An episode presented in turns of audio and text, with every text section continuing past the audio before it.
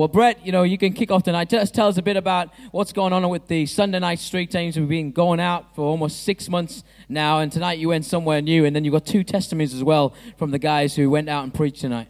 Yeah.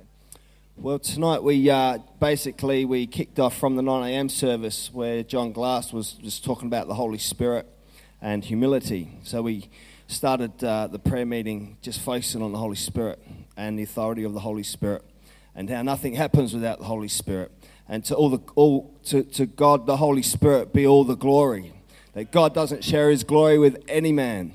And that, that where the Holy Spirit's acting, there's healing, there's deliverance, there's salvations. No one can say that Jesus is Lord by the Holy Spirit. So we just sort of got back to that place and fellowship, and by God's grace, the Holy Spirit came in, and then we went out.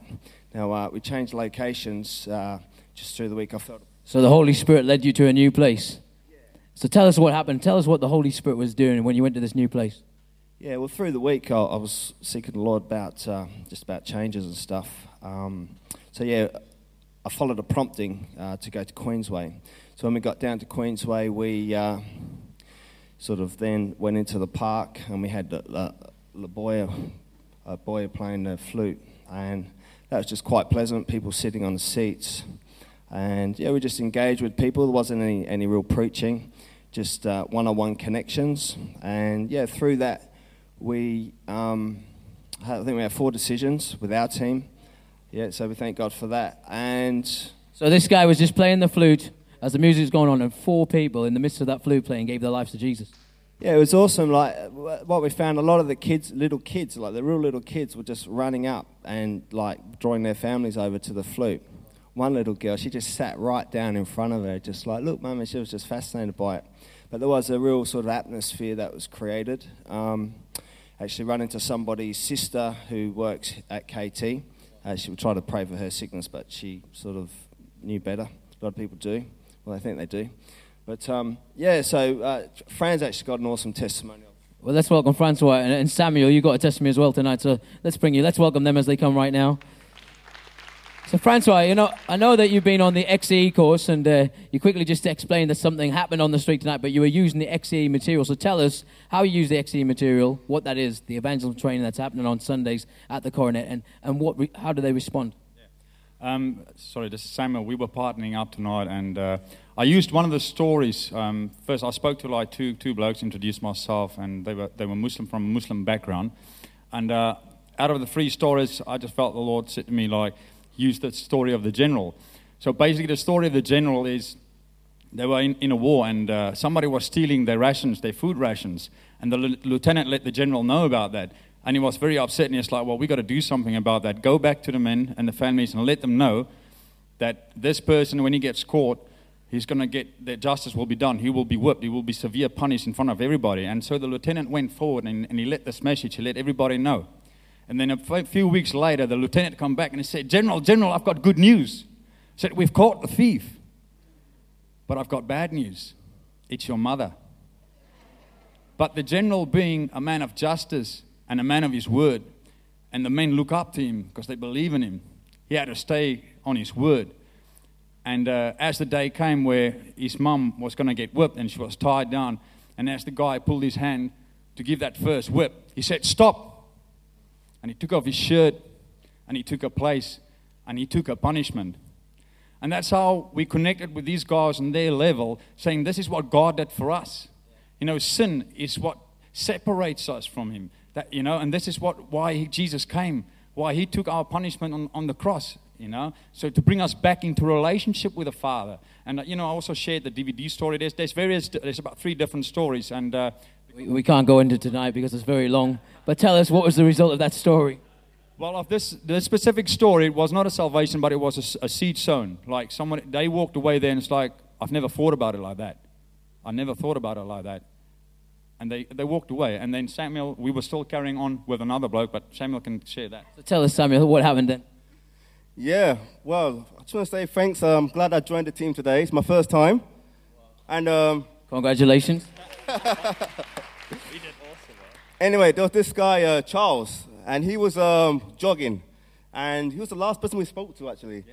And I went up to him and I just said, Hi, how you doing? You know, just trying to make friends with him and everything. And um, I asked him a question if you were to die tonight, right now, where would you go? And he didn't have a clear answer for that. You know, and um, we just got talking and everything else, and and started talking about Jesus Christ and everything else, and asked if he was a Christian.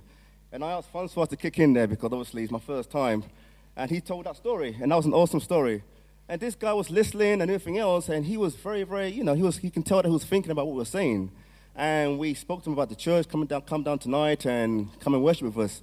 And at the end, I thought, actually, I asked the guy, I thought, before you go, have you ever uh, felt the joy of the Lord in your heart before? And the guy, he thought about it and he thought, actually, no, I haven't felt the joy of the Lord before. And I asked have you ever, you never asked him to come into your life before? He said, no. Would you like to do it today?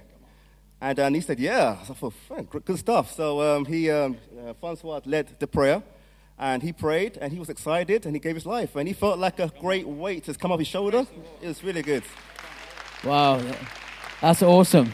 Let's give it up for Jesus in this place tonight. Hallelujah. God bless you guys for that consistency. Well, we were expecting our General Superintendent, John Glass, to uh, be ministering tonight. He ministered at our nine o'clock service. Anybody there? I know you were, Brett, very powerfully. But after the nine o'clock service, he took it ill. And um, we don't believe it's anything serious or anything like that, but he just wasn't well. And so um, we thought it best that he go home and rest. And so keep him in your prayers that he recovers. He's already recovering, but um, there we go. So um, uh, he'll come back. He'll minister to us again soon. Next week, well, uh, he's, a, he's got a schedule. But anyway, we'll, we'll, we'll, get, we'll get him here. So we, we enjoy having him. Um, just to say happy Father's Day to any fathers. Got any fathers in the house? Any new fathers, Christian, in the house? Amen. Your first Father's Day? Amen. And um, we have some Father's Day pens. The children gave them out. Uh, we gave them out to the children earlier on. And these are Kensington Temple. Happy Father's Day. And not only are they pens, but also at the top, they have something you can use on like iPads and things like that that you can do. So that's good, isn't it? It's better than what the mother's got, isn't it? No, it's not.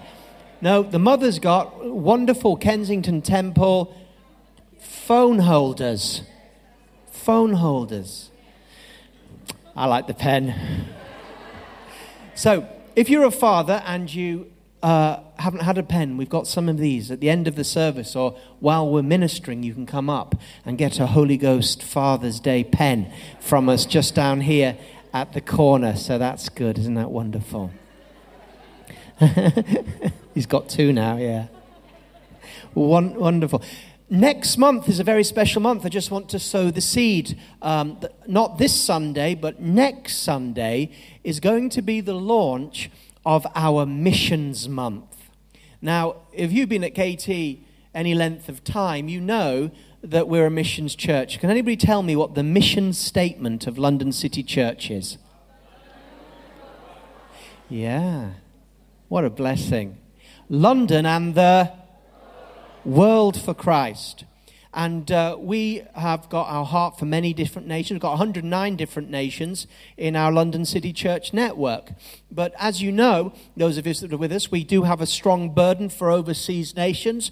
And uh, Colin spearheads this. Sometimes we, uh, well, we don't allow him. I was going to say we allow him like he asks permission, but, but we release him so that he can go to the nations of the world. And when he goes to the nations of the world, he doesn't normally go to, you know, the big conferences. He's often invited to big Christian conferences, but he prefers to go where the need is greatest in Islamic nations and nations that really need encouragement with persecuted believers. And so, but this month, we're going to really focus on missions because we want to take it to another level. So the five o'clock service is going to be teaching from different people on missions in the Bible, but also all the great missionary moves in church history. The 2.30 is going to have a focus. We're going to bring some of our missions people from France and Italy. They're going to come and, uh, uh and um, tell us, um, Brazil, and tell us about what's happening in our missions out there and minister to us. We're going to have special prayer meetings, half night of prayer. We're doing a prayer booklet right now that features all the places in the world that are currently on our heart from God. And then there's going to be a, a monthly, daily prayer into those things. Cells are already organizing different fundraising events for the month of um, July. And if, if you want to do something, if you want to do a sponsored something for missions in July, then speak to your cell leader, and, and there's going to be lots of that going on prayer, release, missions, getting ready so that we can take it. Also, getting a heart for missions. We have, for example, on, can I have a Revival Times? Um, at the back of the Revival Times, we're preparing you for mission. So on the 6th of July, we have a whole day, it's free, it's for you, with Jay Smith on understanding Islam and ministering to Muslims, not just abroad, but also here in London. Uh, we have also um, from OM. Ever heard of George Verwer from Operation Mobilization?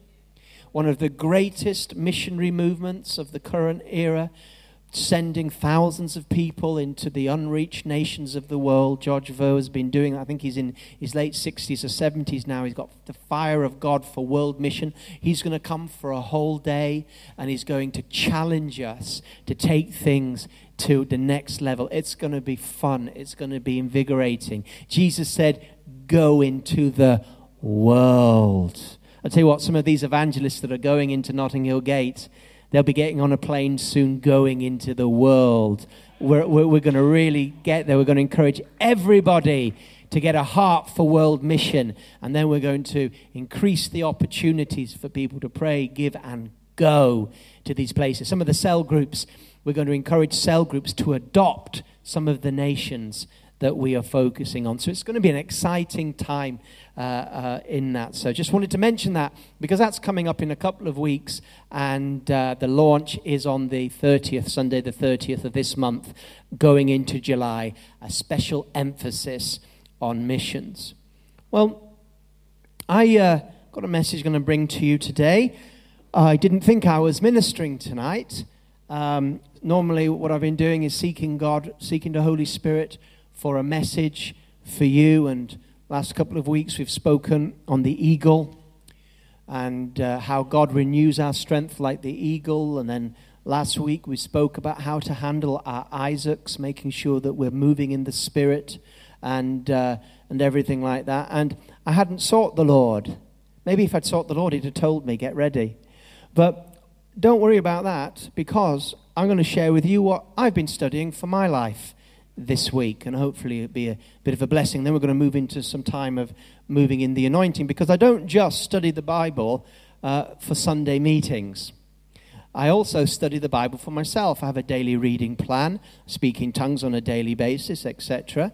But also, I study the Word of God for myself. I go back into some of the great um, preachers of the past and I read and study their sermons. At the moment, just for your interest, if you're interested in it, at the moment, I've gone uh, past R.T. Kendall. I've gone past him to his successor, but I've gone past his successor. As, I mean, not his successor, his predecessor, who was uh, Martyn Lloyd-Jones. I've gone past Martyn Lloyd-Jones at the moment to his predecessor, Campbell Morgan, who was um, also a minister of Westminster Chapel, and then Martyn Lloyd-Jones took it on, and then R.T. Kendall took it on. So I've got all his sermons that he preached at the Westminster pulpit. And so what I do is, uh, not every day, but every couple of days, I'll pull out one of his sermons and I'll study it and I'll learn from it and I'll be ministered to it. And so this week I was studying one of his sermons. This is my sermon, but it's based on some of the things that God was ministering to me and that I was working out in my life. So I'm going to share that with you tonight. I hope that's okay. And then next week I'll be seeking the Holy Spirit from tomorrow for something for you. But maybe this is for you too. well, we're going to find out, aren't we? So, in Luke chapter 2, verse 52, it's the last sentence or the last verse that speaks about Jesus' childhood. We've had an amazing time hearing about the birth of Jesus and how he was born and protected by God. And then we know that he was in the temple in uh, Jerusalem and he stayed there when the parents traveled home and they wondered where he was. And he said, Well, didn't you know that I would be in my father's house? And then we we read that he was obedient to his parents. And Luke 2:52 says, "And Jesus increased in wisdom and stature and in favor with God and man."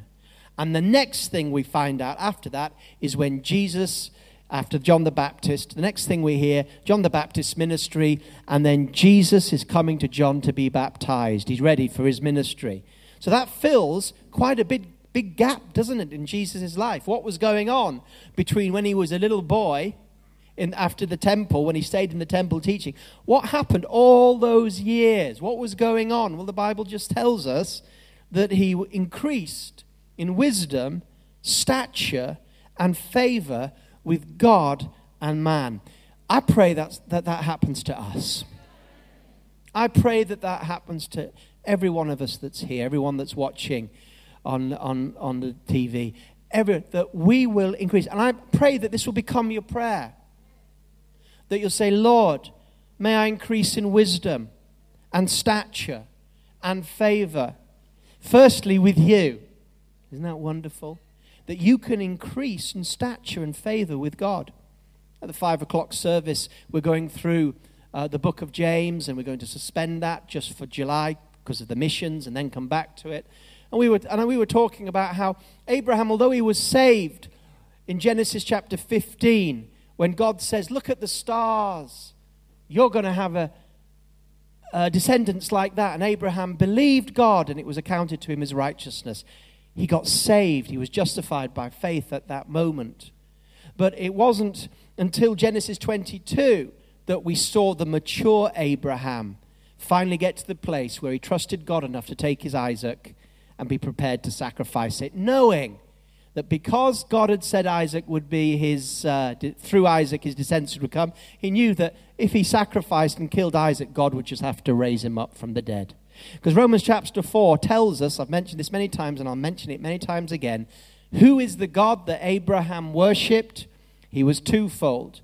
He is the God that, that gives life to the dead, and He is the God that calls those things that are not as though they are. I tell you what, if you just get the revelation on those two points in Romans chapter 4, it will take you far. It will take you far. But he got to that place of maturity, and he had favor not only with men, but favor with God. And so that's what we want. We want to be, we want God to call us his friend, like Abraham was called God's friend. We're his children. If you believe, if you're a believer here tonight, you're a child of God. But that doesn't mean that you're a friend of God. Abraham was a child of God, but he had to grow into friendship with God. And what is the difference between a child of God and a friend of God? Obedience. I was mentioning earlier at the five o'clock, sorry if you were at the five, I'm just recapping here, but it's important. I was mentioning at the five that, uh, that on Father's Day, you can be a son of, of a father, but it doesn't mean that you're necessarily your father's friend, correct? And you could have sons that are biological sons of the father, but they're not friends. They don't even know each other sometimes. So you can be a son of God, child of God, daughter of God, and yet not a friend. So God wants us not just to be his children, he wants us to be our friends. And a child, a son of God, is just by faith. But a friend of God, a friend of God is obedient. And that's what Abraham was when he sacrificed Isaac. He was called obedient, a friend of God. And when we do what God asks us to do, and I'll come to this in a bit, when we walk with him and grow with him and mature with him and grow in wisdom and stature with God, we will become his friends. And also, people will see us and say, God is with you. Don't you want people to look at your life and say, God is with you? That doesn't mean that everything will always go well, but even when it doesn't go well, God is with you. And not just you know it, but people begin to see it. It becomes a testimony. Friendship with God. Obey the Lord. Grow in your obedience and you'll grow in your friendship. You'll grow in your stature. God will, will look at you as a child and say, Look who's growing up. You know, you do that as a parent. Look who's growing. When I think of the Father's Days over the year with my kids, and now I look at them, my son's bigger than me. Just finished his exams. Be seeing a bit more of him on Sunday evenings. He's me. He's like, and he's like, Happy Father's Day, Dad. oh, thanks, Jake. look who's grown up. Well, God wants, to, wants us to grow in stature. That He says, what, that God will say to us, wow, look at you this year in 2013. Look how you're growing up. Look, look how you're walking. You're not crawling anymore in the things of God. You're walking, running. Your stature with God is growing. Isn't that wonderful that you can grow in stature? God can say, I can trust you a bit more. I can give you a bit more to do. I can pour out a little bit more anointing on you. I can trust you. You're not going to blow up. You're walking. I'm pleased with you. This is my son, my daughter. Not just this is my son, my daughter, but this is my son, my daughter, in whom I am well pleased. The first Father's Day in the New Testament, when Jesus got baptized, and God said, This is my Son, my beloved, in whom I'm well pleased. And God wants that with us to grow with stature and favor with God. Wow. You, you, you can increase in favor with God. Now, God loves us and cares for us whether we're obedient or disobedient because we're His kids. How many of you know when you're a parent, your kids are your kids, whatever? Whether they become prime minister, pastor of a great church, or whether they end up in prison, they're your kids. Nothing changes that. They can bring you great delight, and they can bring you great pain. But once, you're, once they're your child, you're always your child. And it's the same with God. But you can grow with favor with God. What does that mean? It means that as you walk with Him and learn and grow with Him, He will be pleased with you. And the pleasure of God is an amazing thing. You know, you've tasted of it, the times when you've gone God's way, when you could have gone another way, but you, you were obedient, you went God's way, and then at the end of that test, of that trial, you come out, and something on the inside, you feel pleased with yourself, don't you? Not in an arrogant way. You think, I'm really pleased that I did the right thing. And sometimes, even if you do the right thing and it doesn't happen like you'd like it, sometimes just doing the right thing is enough. That knowledge in your heart, I did my best for God. I did what's right. You know, God takes pleasure in that type of action, in that type of attitude. But not only was Jesus growing in wisdom and stature and favor with God, may that, hap- may that happen to you. May that happen to you. May that be a prophetic word for some of you to take and to pray and to work and say, you know what? I'm going to go from tonight and I'm going to intentionally grow in stature and favor and wisdom in God. I'm going to learn, I'm going to grow. Some of you might even come early on a Sunday sometimes and learn from the Word of God as we do teaching services. Many ways of doing this. But not only with God, but with men. Jesus, the attraction of Jesus to human beings was both magnetic and magnificent. No one had crowds like Jesus had crowds. He was incredibly attractive. Everybody wanted to be around him, at least to, be, to begin with. Everybody wanted to see him. I mean, you know, when he was a boy in Nazareth, this is, this is the time that it's talking about. That he grew with wisdom, favor, stature with God and men. That must be talking about him growing as a boy and teenager in Nazareth. So you can imagine everybody spoke well of him. Everybody said, See how he treats his parents. It must have been a bit difficult being a, a young kid or being, you know, in, in the same class as Jesus at school. Do you what I'm saying? You thought about that? Because it's like your parents, you know, why can't you be more like Jesus? Do you see what Jesus made for his dad on Father's Day? Did you see how well he did that chair, that carpentry? Oh, God, not Jesus again. Why can't, why can't you study the Word of God like Jesus? Why can't you do well at school like Jesus? Why can't you be friendly? Oh, Jesus, you need to be more like Jesus. And you're like, oh, God, why am I in his class? But even his classmates liked him. They all liked him. There was just something on him that they liked. He grew in favor and stature. The elders of the uh, town of Nazareth knew about Jesus and said, What a fine lad he is. And uh, Joseph and Mary, we don't know how long Joseph lived. It seems that Joseph died sometime during Jesus' life. But while he was alive, I mean, how, how proud must he be? As the men of the Nazareth said, You know what, Joseph? There's something about your son. What a great boy. And Joseph was like, Thank you. Thank you. And all, all, the, all the wives, Mary would treasure these things up, and all the mothers would be saying, Mary, you've got a fine boy there People loved him, people liked him. It was only the moment he stepped out into ministry that, remember at Nazareth? The time he said, The Spirit of the Lord is upon me. And they were like, What is this? Is amazing. Look at how he's speaking. It was his first sermon. First sermon. They were like, What was this? It's funny, when God's call is on you to preach, it changes you into another person. Well, you're still who you are, but something comes upon you. I, I remember in the early days when I began to preach, and uh, people that knew me, people that knew me before I was saved, people, they were like, I couldn't believe it. Because they, they saw such a change in me because God was on me. Do you know what I'm saying? And, and it was like, what is this? It's called God. Being on somebody, even a young man with a lot to learn. God, there's a God factor. And he gets up and he starts his preaching. The Spirit of the Lord is upon me to preach the gospel. And um, everybody's going, What is this? This is amazing. But then he starts to say, In your presence, this has taken place. And they got annoyed with him and they tried to kill him, but they couldn't. But then in his ministry, I mean, he came off the back of the greatest prophet that had ever lived, John the Baptist. No one had a greater ministry than John the Baptist, not even Elijah or Elisha. Jesus said, He is the greatest that has ever come. And John the Baptist, I mean, as I've said before, he didn't need to find an auditorium with lots of good bus routes and tube routes. He went out as far away as he could into the wilderness, and he had such an attractive anointing that people followed him out there. I mean, how far would you go uh, uh for your favorite preacher, if, if you know what I'm saying?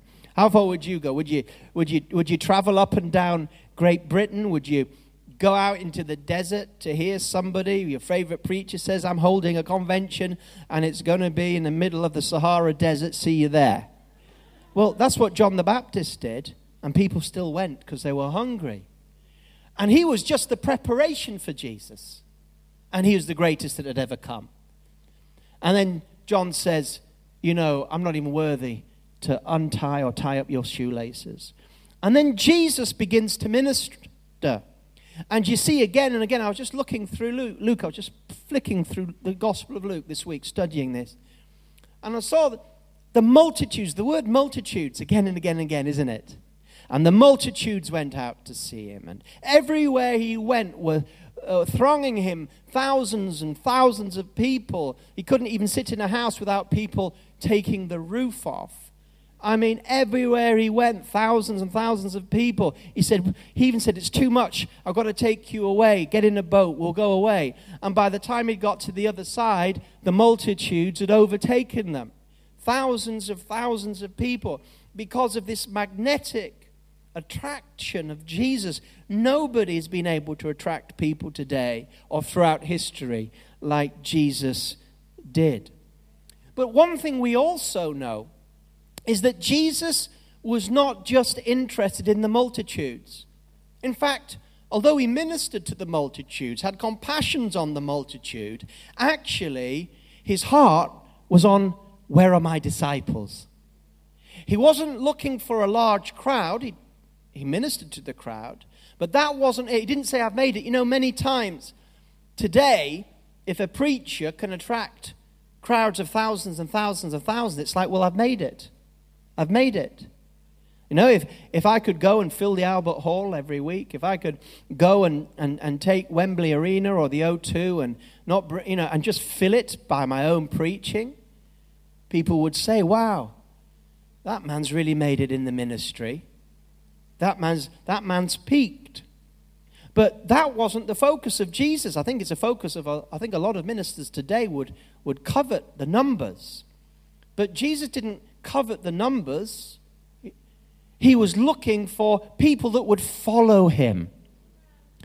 In fact, although I've been talking about the great attractive uh, qualities of Jesus, when Jesus saw these great attractive qualities, when he saw the multitudes, he began to sift them.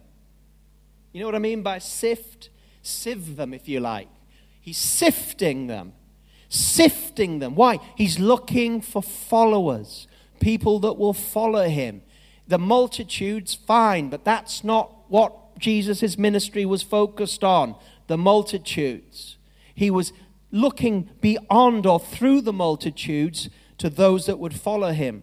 And so when we look in Luke chapter 14, verse 25, Luke 14, 25. And we find the multitudes again in Luke. Luke 14, 25. Now, great multitudes, not just multitudes, now great multitudes. Luke 14, 25. Now, great multitudes went with him, and he turned and said to them, I've made it in the ministry. Look at this. Look how many people are getting saved. It's revival. No, what did he say to the multitudes? He turned and said to them, If anyone comes to me and does not hate his father and mother, wife and children, brothers and sisters, yes, even his own life, he cannot be my disciple. And whoever does not hear, sorry, and whoever does not bear his cross and come after me cannot be my disciple. For which of you, intending to build a tower, does not sit down first and count the cost, whether he has enough to finish it? Lest, after he's laid the foundation and is not able to finish, all who see it begin to mock him, saying, This man began to build and was not able to finish. Or, what king goes to make war against another king and does not sit down first and consider whether he is able with 10,000 to meet him who comes against him with 20,000? Or else, while the other is still a great way off, he sends a delegation and asks conditions of peace. So likewise, whoever of you does not forsake all that he has cannot be my disciple. Salt is good, but if the salt has lost its flavor, how shall it be seasoned? It's neither fit for the land nor for the dunghill, but men throw it out. He who has ears to hear, let him hear. Powerful stuff, huh? I mean, trust Bruce Atkinson to pick a text on Father's Day that says, unless if anyone comes to me and does not hate his father. What's that about? It's Father's Day, for goodness sake. And, uh, but, but the whole context from the moment I start that, it's the multitudes, great multitudes. And can you see, everything I just read to you is about following him. He doesn't change direction, and he gives two illustrations, and then he ends up saying, if the salt loses its saltiness, and salt are believers. You are salt and light, aren't you? But saltiness are disciples that follow Jesus. So, in the end, Jesus is saying, if you've got ears to hear, it's possible for you to be a believer with no salt. And then, although you're a believer, a child of God, if there's no salt in you, you really are a waste of time when it comes to what I, Jesus, want to do on this earth. I love you, you're going to heaven, but if you're not salty, I can't use you. Now, when he's talking about these two things, building and fighting, all right? He's saying if someone's going to build, they have to think through whether they've got the resources to build. If someone wants to fight, they have to see if they've got the resources in order to fight. And many people read that and think, oh, that's talking about us. That's somehow saying that when we want to plan to do something, we should think, can I do it? Will I carry it through? Or even that we, if we're thinking about following Jesus, have we really thought it through? Are we prepared to do what we say? But you know what? That's not what it's really talking about. This is Jesus saying, from my perspective, he's saying this. He's saying to the multitudes, actually, the great multitudes, he's saying, You want to follow me? Because I am going to build something and I'm going out to war. And before I build something, and before I go out to battle for the kingdom of God, I need to know if I've got the resources and the, and the followers with salt to do it. So, this is Jesus himself talking about, let me explain what type of people I'm looking through. He looked through the crowds and says, I'm looking for followers. Why are you looking for followers? Because I'm going to build a great work for my Father. I'm looking for followers. Why are you looking for followers? Because I'm going out to battle. But I want to know if I've got enough followers to build the kingdom. And I want to know if I've got enough followers that will help me fight. Because if in the end I don't, then it's like having salt without saltiness. Can you hear? This is Jesus' teaching. So it's not so much the multitudes that Jesus is going to build on, but he's looking for the disciples, the true followers. And so that means, thank God for the multitudes. We're not even at the multitudes to dismiss them, are we? thank God for the multitudes because every person needs to hear the gospel. But you know, God's kingdom won't be built on just the multitudes. I mean, there are stories of revival taking place in different places, and the revival sweeps in and sweeps out. And loads of people get saved, praise the Lord, but nothing permanent is built. Why? Because the crowds got saved, thank the Lord, we need that, but there was very few salty ones.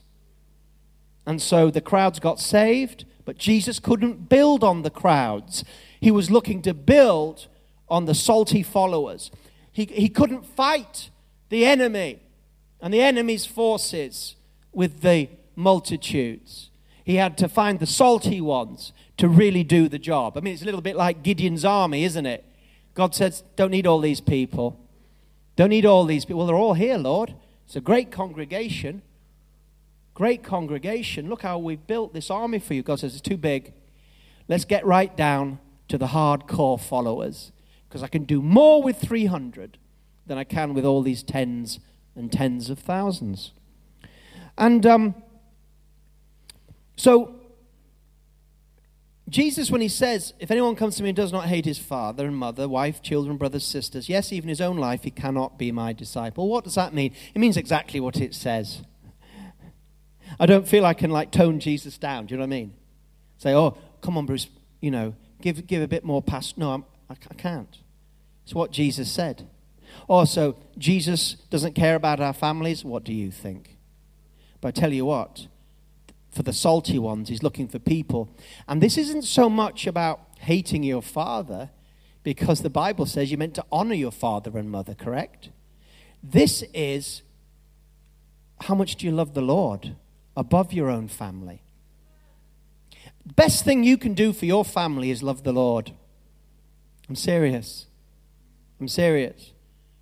You know, over the years, I've loved the Lord.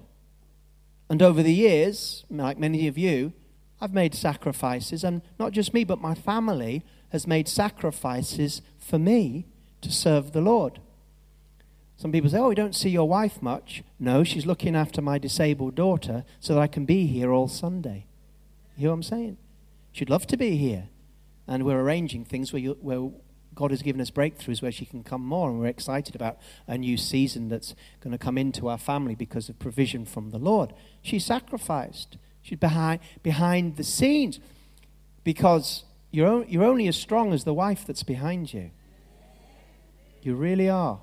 You can't be in the ministry without a wife being behind you and willing to serve you. I've known ministers over the years in various places where the wife refuses to serve the anointing that's on her husband. I know she's got her own anointing, but but she refuses. This is somebody called into the full time ministry as a preacher, minister. The wife refuses to do it. You can't minister. I couldn't be here without my wife. I couldn't do it. So, this, but in order for her to sacrifice, she needs to put Jesus first. My boy understands at times over the years. But I've found this as well, and I'll just give you this. You see, I'm not talking about some minister that doesn't like his wife, can't stand his kids, and so spends every night at church. That's happened, you know. I, I knew one minister that had such an unhappy marriage, he was always ministering at church. Seriously.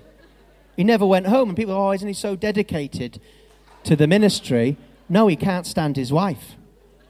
I'm not talking about that, so don't, you know, talk about but I've, I've found this when you bring up children. It's Father's Day. Here's a piece of advice that I've found to work and I've lived it, modeled it. It's quality time, even more than quantity. Quality time. Quality time. In my life, I haven't always had the quantity, but I tell you what, I've made sure I've had the quality time. You know, and if I have, if I, if I have to spend some time with my daughter at the moment, um, at the moment I'm seeing her about once every two weeks because of schooling and everything like that. And holidays, it's going to be better. But I tell you what, and when she comes home for a weekend, I see her on Saturday. I'm here on Sunday. Some people would say, well, take the whole week on, eh, weekend off. No, I'm serving God. But when I'm with her, if you see me on Facebook, we're down the beach, we're at the farm, we're doing things, and we have more quality time together, more experiences, more memories in those few hours than some people who let their kids watch telly every night. They're in the same house, they're, they're with them. Oh, I'm not coming to church on Sunday, I'm, I'm having family time. Really? Well, I hope it's quality time because you can have family time and it can be meaningless. You know what I'm saying? So when we're talking about hating family, we're not, we're not talking about dishonoring your family. We're saying that if you really put Jesus first, and take care of your family and Jesus and put Jesus first. And at times, you have to put Jesus first. And it's modeling the honor of God by doing that. Then that's what Jesus wants the Lord first. And it's not just family, but it's everything. I'm just using that as an example. Quality time. Not, it's the same with your wife. Quality time. Some people spend loads of times with their wife sitting there watching EastEnders. But when was the last time you took your wife out for a meal when it wasn't her birthday, it wasn't Christmas, and it wasn't Valentine's Day? When was the last time? When was the last time you brought her flowers? Now, don't get me going. I'll start going on what wives should be doing. Well, no, it's but this is, this is important because if we don't understand how to honor the family, how can we serve God? But if the family doesn't understand God comes first, then how can the family be blessed? I've known people sacrifice God for family, and then what do they end up having in the end? Hear what I'm saying? I'm not trying to be clever tonight. I'm just throwing some things out for your thought because God will guide us all in this. And the emphasis, he says, and whoever does not bear his cross and come after me cannot be my disciple. Well, what does that mean? Well, the first thing it doesn't mean, it doesn't mean bear his cross. He's already borne it. So this cross is a personal cross for us to bear. It's not me bearing Christian's cross, although I should bear his burden as a brother. But it's not like your cross. So you don't look at other people and say, sometimes you get this. Sometimes you get ministers come and preach and they say, they start telling you about everything that they've done and sacrificed for the Lord as if you have to be a carbon copy of them. And they tell you their sacrifices, their hardships, and and it's like, my God, is that what you have to do to get the anointing? And they tell you it is. But you see, whether or not they should have gone those through those things or not, that's their cross. And, and, God, and Jesus is saying, carry your cross. It does not bear his cross. So, what is this? It's nothing to be fearful for one. It's a designer made cross for you. It's perfect for you. And as you follow the Lord and deny yourself, you will grow mature, become a friend of God, and grow in stature of wisdom with God. The cross was never meant to be a defeat, it's a pathway to resurrection, anointing, and victory. You can't have resurrection unless you have cross, unless you have death. And you can't die unless you trust the Lord. Because I don't know about you, but the bits in me that have yet to die, believe it or not, there are some, a lot. Those little bits in me that have not yet died, those are little bits that don't trust God enough. Don't trust Jesus enough. Oh, I'm not sure about this now. God is calling for saltiness. And then he says, he says, um, uh, yeah, the focus is not carrying across so much as following Jesus, as putting him center. Now, let, let, let me go to somewhere else to show you that Jesus is looking for salty Christians to build with and fight with. It's not just this passage. Please turn to Matthew chapter 16 because he says the same thing in a different way. Matthew chapter 16. Now, we'll start, we'll start at verse 24, but then we'll go back and see it in context. Matthew 16 24. Then Jesus said to his disciples, If anyone desires to come after me, let him deny himself and take up his cross and follow me. For whoever desires to save his life will lose it, but whoever loses his life for my sake will find it. So here, here Jesus is saying the same thing. If you want to follow me, you can be in a crowd, we're in a crowd here tonight. But if you want to follow me, you have to deny yourself. You see, this is the cross. You say, take up your cross. What is the cross? It's denial. What does it mean? It means that as you go through life and you make your decisions, you choose to go Jesus' way. And this happens time and time again. Time and time again, little decisions as well as big. Time and time again, every day, there are moments where you can follow him and deny yourself. Follow him and deny yourself. And every time there's a denial of self to follow Jesus, guess what? There's a mini death and there's a mini resurrection. Every time. Every time you deny yourself in order to follow. This isn't denial for denial's sake. There's lots of people that deny themselves. We've got a lot of staff members that deny themselves every day in the gym. We've got quite a few people on staff, aren't they, Christian? And they're, you, do, you, do you go down the gym every day? Good lad. There's a lot of people, and, and they go down and they deny themselves in the gym. And I'm not saying it's wrong to go to the gym just because I don't go there, but that's not the type of denial we're talking about. There's lots of people that deny this, that, and the other for many different reasons. I'm not talking about denial for denial's sake. I'm just talking about denying yourself for Jesus in the little decisions. And every time there's a denial, however, little, however small or big, for Christ, not for anything else, not interested in denial for anything else. Denial for Christ, it's for you, Jesus. There's a mini death and a mini resurrection and a mini, I did it for the Lord. And carrying your cross is a day by day thing. So it's, some people think, oh, one day I'll come to the altar and I'll sing I Surrender All, which is the only song I refuse to sing. I don't want to be religious or over Pharisaical, but I can't sing that song because I really do feel like a liar. I just, it's just the one song I, I, just, I cannot, in all credibility. Some others I can sing in faith. And I'm not there yet, but I'm, I can't sing that song. I hate that song. Don't ever play it on this platform when I'm around. And if, and if anybody else does it, you'll see me walk out the back door. I'll be having a cup of cold, fizzy water. But enough about me, more about you. Denying God, when, when you deny God, that little surrender, it's what grows, it's matured. You're not going to come to the altar. That well, it's possible, but it's not going to happen in one night. The idea that you're going to be crucified in one crucifying experience and then, you know, wake up like a Reinhard Bonnke or somebody. It's not going to happen. It happens day by day, choice by choice. You grow stronger in carrying your cross, not weaker. The cross is not something you should fear, and following Jesus isn't sh- something you should fear. And if you're thinking, oh my God, carrying my cross, Jesus says, my burden is light. Do you see, can I say something? Because the cross that you're carrying now is heavy. When you talk about carrying your cross, immediately people think, oh God, what do I have to give up? What do I have to, what do I have to, oh, the pain, the thing. But you see, the alternative cross that we carry every day, the alternative burden of self, is heavier, more sorrowful, brings no blessing. The most miserable Christian is a backslidden Christian.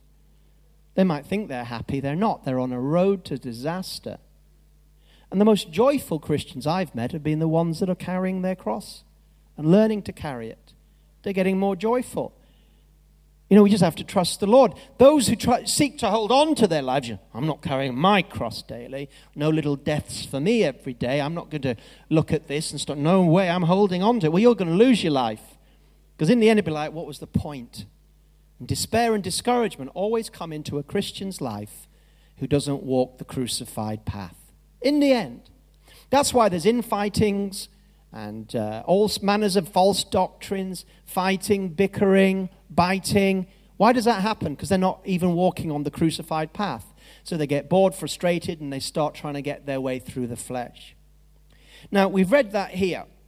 But if you lose your life, you'll find it. But here in verse 24, this actually starts a bit earlier in verse 17, Jesus said, Blessed are you, Simon, as he said, You're the Christ, the Son of the living God. And verse 18, I also say to you, You are Peter, and on this rock I will build my church, number one, and the gates of hell, hell shall not prevail against it. Building, fighting. Isn't it? I'll build my church. Jesus, in that other passage in Luke, said, When you're thinking about building something, and then the gates of hell will not prevail. What's that? It's fighting, isn't it? It's, it's the gates of hell closed.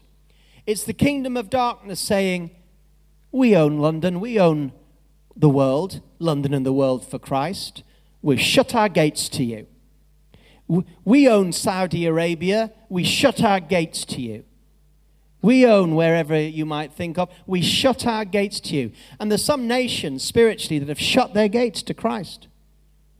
And Jesus is saying, I'm looking for some salty Christians because we're going to break down those gates of hell.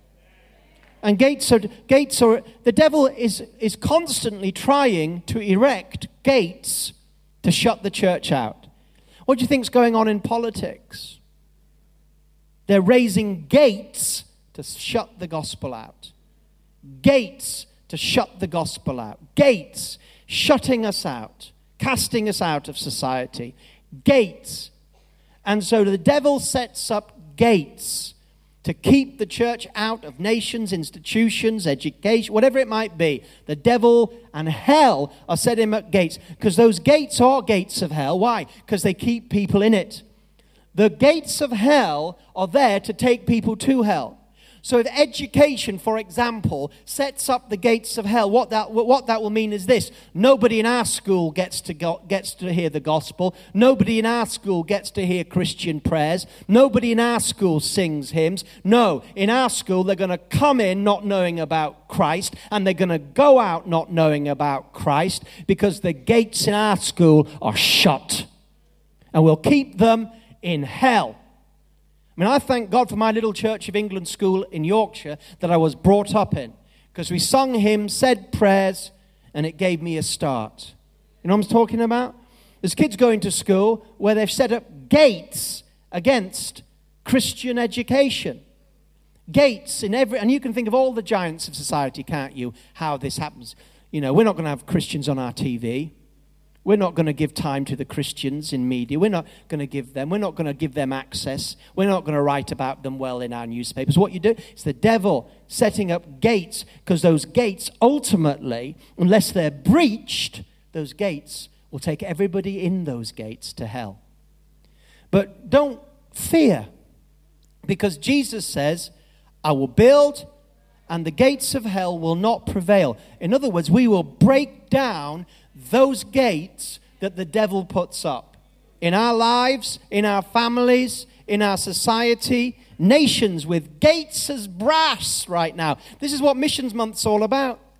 And God spoke to Colin and, and told us to go to the places where the gates, well, he didn't say it in these words, I'm paraphrasing, where the gates are hardest against the gospel. Help to break them down. So when Jesus says, but uh, if anyone desires to come after me, let him deny himself. This is after saying, I'm going to build my church. I'm going to come in for a landing now. So, what we see in these two passages is this that the difference between the multitudes and the crowds and the believers and someone that follows Jesus is that if we are a Jesus follower, we are builders and fighters. Builders and fighters. We are, we are building with him and we are going out to war. We're going out to battle. And we are the ones with him that are going to break down the gates of hell. Because where there is no salty believers, where there's no salt, the rottenness steps in. You know what it's like. In the old days without fridges, it was the salt that kept the meat from going rotten. No salt, rottenness. Where there's no salty Christians, no followers of Jesus, then the gates begin to be built in that town, that nation. Wherever you see the seeming triumph of ungodliness in all its forms, I guarantee it's because there's not enough followers of Jesus. And so, what's happening? The church is not being built. And what's happening? The gates are prevailing and growing stronger and bigger, and the walls of Satan and the gates of hell and the walls of hell are growing stronger with deeper foundations. They're getting thicker, and the opposite is taking place. But whenever people begin the journey, like I said, it doesn't happen in one night, but are open to this type of teaching that I'm giving you, you can see, can't you, how the Lord deals with me? This is the this is just what the Lord's been speaking to me this week, and I happen to be sharing with it you tonight. Um, I suppose in the sovereignty of God, He wants to share this with you tonight, but I don't normally bring what God is speaking to me and dealing with me and teaching me about into the services. Not normally, unless, unless He tells you. But this is how God is dealing with me. This is what God is speaking to me about where I should go and how I should move and, and what is required and what is expected. So I'm not telling you I'm there, I'm just telling you how the Lord is ministering to me. He wants fighters. We're far too passive. And I, firstly, I mean in the spirit. Because boldness in the public place can only take place after boldness in the spiritual place. The people that know me, that really know me, know that I'm actually a very shy person. Often people laugh when they say, You're shy. Well, you only see me in the place of boldness. In order for me to be bold, not even in the public place, but in new scenarios of people I don't know, I immediately become very shy. The only way that I can have any assurance or boldness is if I've been in the secret place. Because when you when you before the when you're boldly when you're boldly before the throne of God, it gives you assurance and confidence to go out into the world. And sometimes in my life, where I've not been bold before God, I've been weak before men. I've been weak in circumstances, situations, and fears got on me, worries got on me, anxieties got on me. I'm tempted to do it the world's way, or I want to just with, withdraw. I want to get away. Why? Because where's my boldness? I've got to be bold before the throne. When you've prayed through, when you've prayed through, this is why tongues is so important, because it keeps that power flowing. It keeps that strength. It gets your spirit ready for whatever's going to take place in the day. It causes you to do things and say things you wouldn't normally do. Why? Because you're spiritually alert, because you've been speaking in tongues for 10, 15, 20 minutes, whatever. And also, being bold before God means that you've dealt with what's being dealt with, and you know when you're standing in that place, when you, when you take your place at the wicket, when it's your turn up, you know you've prayed. You know you've prayed. So you know it's covered, and you know God's going to use you. He's looking for fighters. So the first thing we need to do is fight in the spirit. The weapons of our warfare are not carnal, but spiritual for the pulling down of strongholds. Spiritual. Then you walk out into whatever arena God puts you in, the arena of mankind, the arena of this world. The battle's already been won. And then you have confidence and boldness to assault the gates of hell and to tear them down and to do battle against Hades, battle against hell and all its doctrines, false religions, falsities, and you hit it with the, with the wisdom of God, but the boldness and confidence of a salty follower of the Lord. That saltiness will be victorious. And then the building. We go out, we build, we pray for one another, we build, we build, we build. We build the church, we break down the gates. Let's just stand in the presence of the Lord right now. Hallelujah. Because God's building an army. And He's inviting us to step out of the crowds. I mean, Jesus, Jesus is looking at the multitudes of Christians on earth today not just here, us in this place tonight, but he's looking over the multitudes. There's millions and millions and millions. Just open your heart to the Lord right now. Open your heart. There's millions and millions and millions and millions of Christians, multitudes and multitudes. God is looking through the multitudes. He's looking for salt. And He's not looking for the best or the greatest, He's just looking for the willing. Even the willing that say, I don't know how I'm going to do this, but hey, help me, Holy Spirit. And you know, this is where the Holy Spirit comes in. This is where the Holy Spirit comes in because it's not you alone.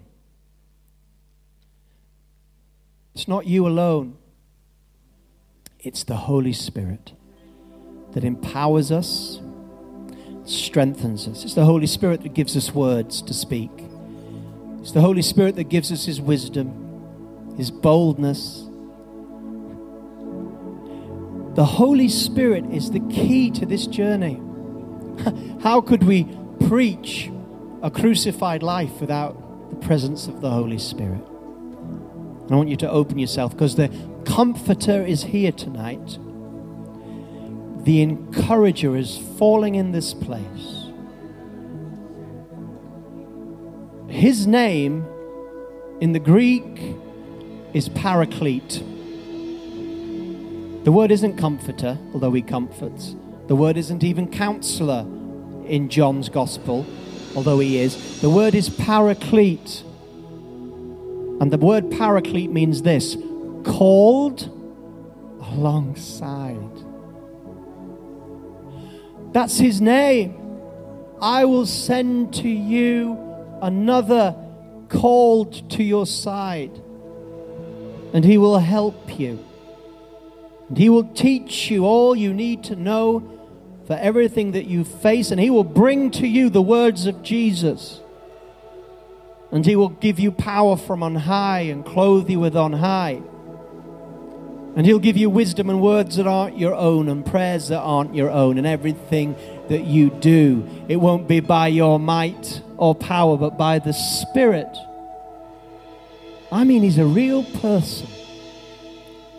We don't pretend as a Holy Spirit. He's not some little kid's pretend friend. Open yourself. Right? He's falling, He's touching. He is called alongside. Holy Spirit, we invite you right now to fill us, anoint us, to step out of ourselves to be everything that you can make us be. Lord, we don't want to go spiritually naked into the world tonight. We want to be clothed with power from on high. Power to build, build people's lives up Build up the brokenhearted. Build your church. Power to build, power to tear down and fight the enemy. And fight with the weapon of the warfare that is the sword of the Spirit, the Word of God, praying and praying the victory of God. Why don't you just begin to sing and pray in other tongues right now, just as the Holy Spirit leads you, every one of you. Let it, let's, let's just Let's just prime the pump so that out of our inmost being will flow rivers of living water. Let the river flow from within, and let's step into the river too. Let's call upon him. Jesus is looking for anointed believers to build and tear down, to build and to fight salty Christians. Not by might, not by power, but by the Holy Spirit, you can do all things. Things you can't do, you can do with the Holy Spirit. So build yourself up now. Let there be a flow of the Holy Spirit. Let the ministry team come to the front. Hallelujah. Just keep building yourself up. If you don't speak in tongues yet and you're a Christian, come out to the front right now. We'll pray for you. Hallelujah. Let's, let's have a flow. Let's have a flow. Because this is nice, but there's, there's, no, there's no living water, as it were, flowing through the music yet. So let's keep playing until we strike that flow. Call on the Lord. You've got time now. Call on the Lord. Call on Him. Go to that throne. Rise up. Rise up. Cry out. Reach out. you don't speak in other tongues yet, if you haven't got that gift, you're a Christian, you don't speak in tongues, come to the front, we'll pray for you, you can get that powerful weapon in your armory that builds you up. Oh, yes.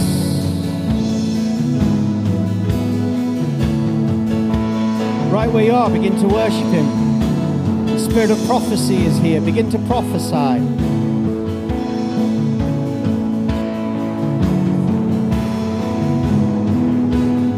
Now there's a flow.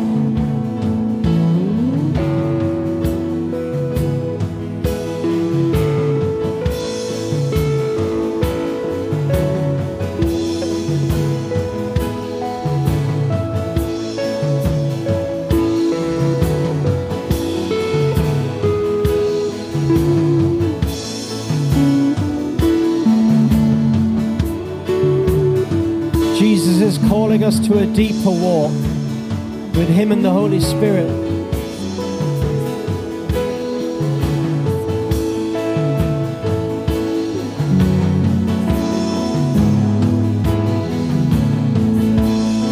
Ask the Lord to use you this week to be a blessing and a vessel of the Holy Spirit in your workplace, your neighborhood. God would use you. If you ask Him, He will.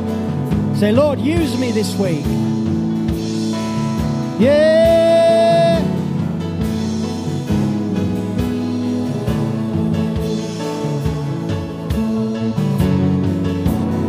Builders and soldiers.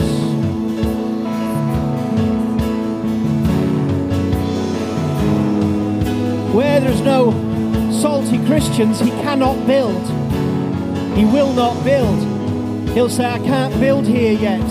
I don't have the resources. The master will not build without the resources of those that follow him. He will not go out to battle against the enemy.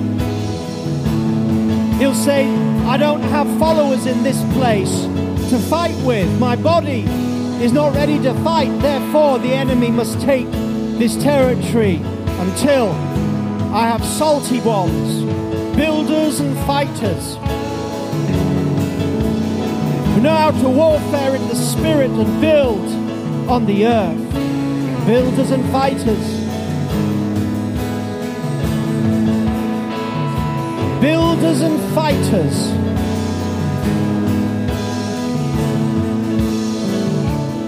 Tearing down the gates of hell in our lives, people's lives, the nation, building God's church by His Spirit strengthening one another.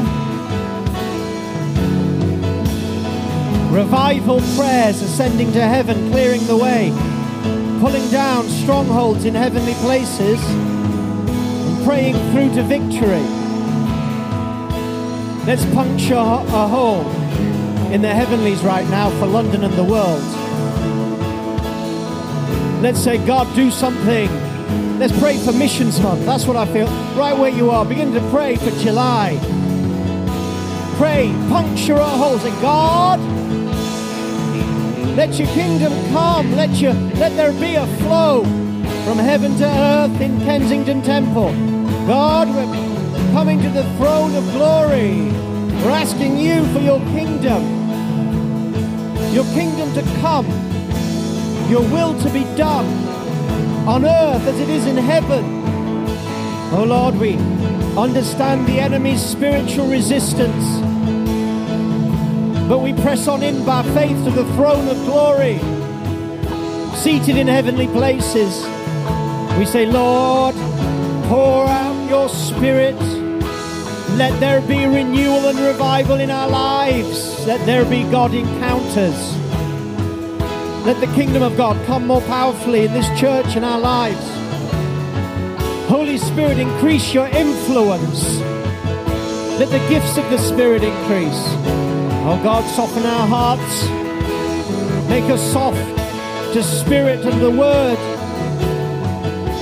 Lord, break through in our lives, we pray. Lord, we want change.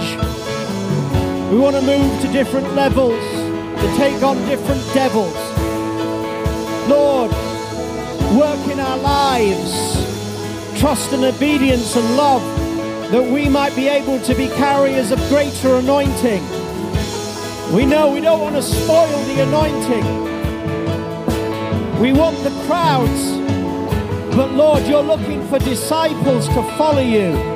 Oh, Holy Spirit, teach us. Teach us how to follow him. Encourage us. Encourage us how to follow him.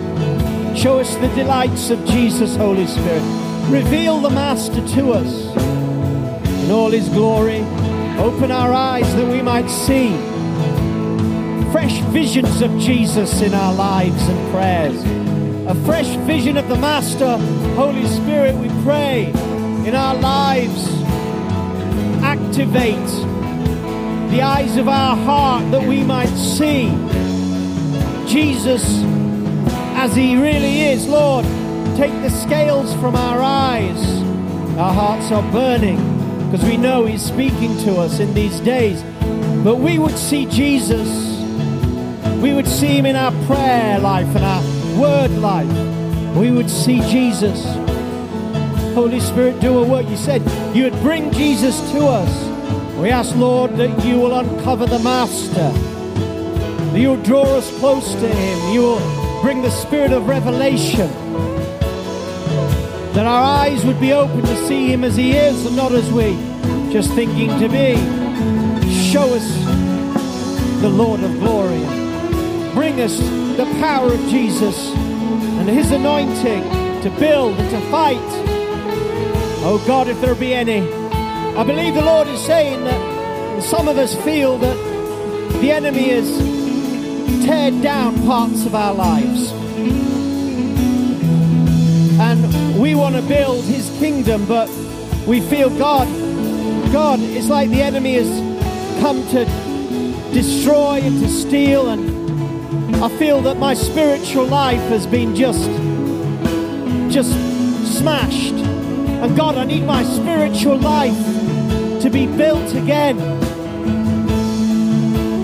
If you need God to build something fresh in your life tonight, leave your seat. We're going to pray the prayer of agreement that God will build in your life. You say, God, I need, I need a building. You're saying, build my church. You're saying, I'm looking for people to build it. God, I need, I need to be built up. I'm shattered. I need to be built up. If that's you, come and be prayed for. We will release strength your life. If you're up in the balcony, come down. Others of you, you hear the call, the battle call of the Lord for souls, the battle call of the Lord to pull down the gates of hell. But you feel that the devil's got some gates built in your life that are containing you that the gates of hell are oppressing you and the devil's built up fears. He's built up territory and footholds in your life. You're saying, My God, you want me to break down the gates of hell? It's like, God, I need these gates to be broken down in my life. Oppressions and depressions and addictions and patterns of thought discouragement instead of encouragement, and unbelief instead of faith. These gates are holding you back in your life, if that's you, leave your seat. Come down to the front and tell us you need these gates of the enemy, these addictions, these thoughts, these patterns that are holding you back. And we will pray for you to be delivered. In this place tonight, we will pray for you to be delivered from Satan's gates holding you back. And you leave your seat. We're going to praise the Lord right now while this ministry goes on. Is going to be celebratory praise, warfare praise, and victory praise. And some of us are going to get a fresh breakthrough. Some of us are going to get confidence to go back and build with Jesus again, to get built up. Some of us are going to get confidence and freedom to war against the enemy in all aspects of his war in our lives and families and workplaces. God is sending the Holy Spirit to fit us for service. You need those things as we worship the Lord. Leave your seat. come down, get your hands laid upon you to be strengthened and delivered for the work of the Master.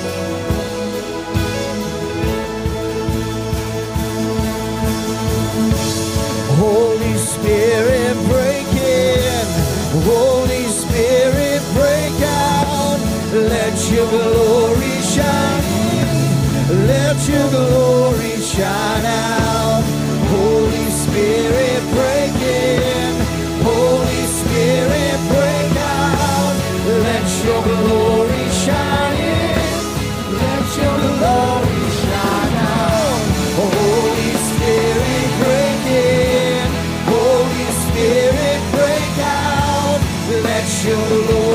in. Let your glory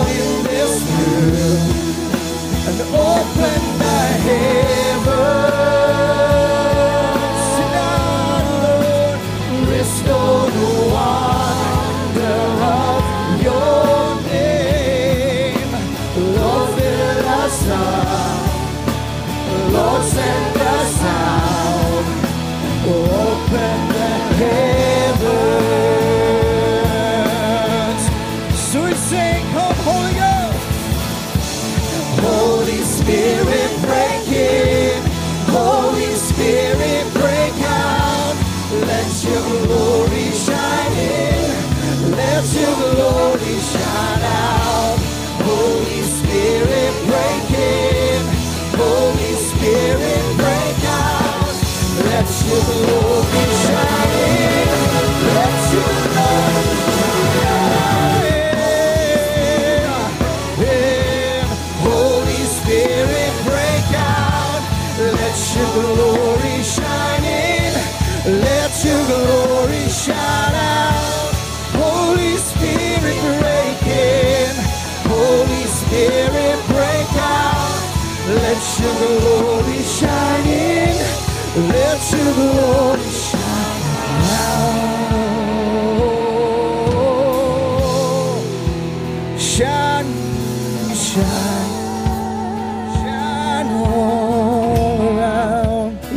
need healing in this place today, you got a sickness, doesn't matter what it is, come out and let us pray in this outpouring of the Spirit on our lives and our consecrating.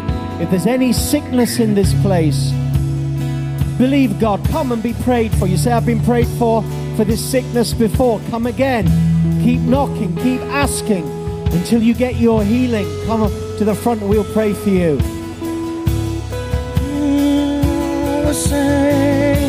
Holy Spirit, break in. Holy Spirit, break out.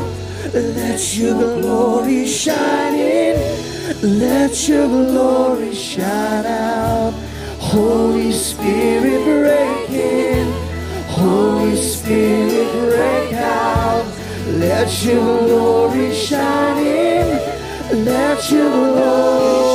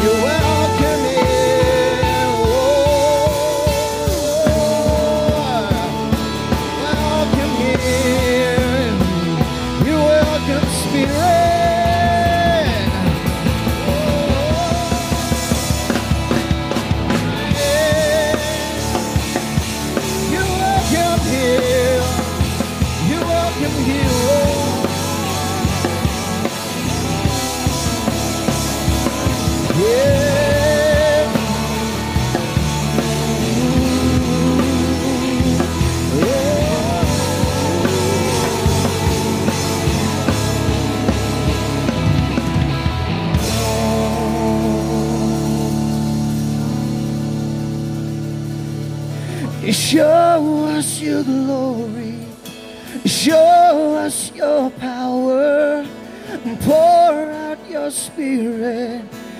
Fill every heart. Oh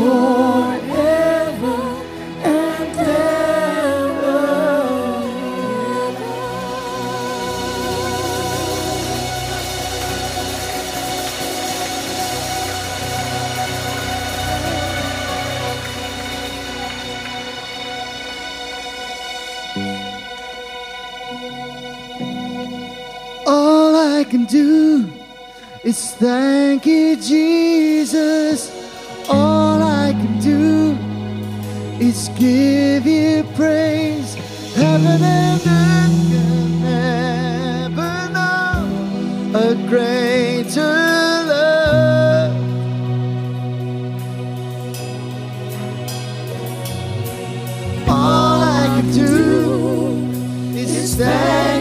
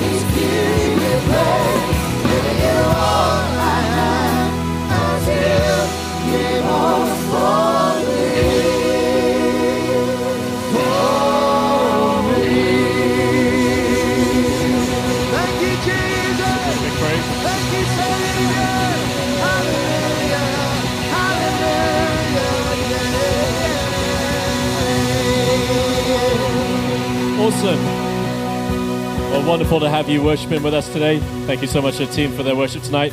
If you want to take a pen for your dad as one of the special guests, uh, Kensington Temple pens, come up to the front here. We've got a few left over. Otherwise, God bless you. Enjoy the rest of your weeks. We'll see you next week for a special time with the Lord. See you very soon. God bless.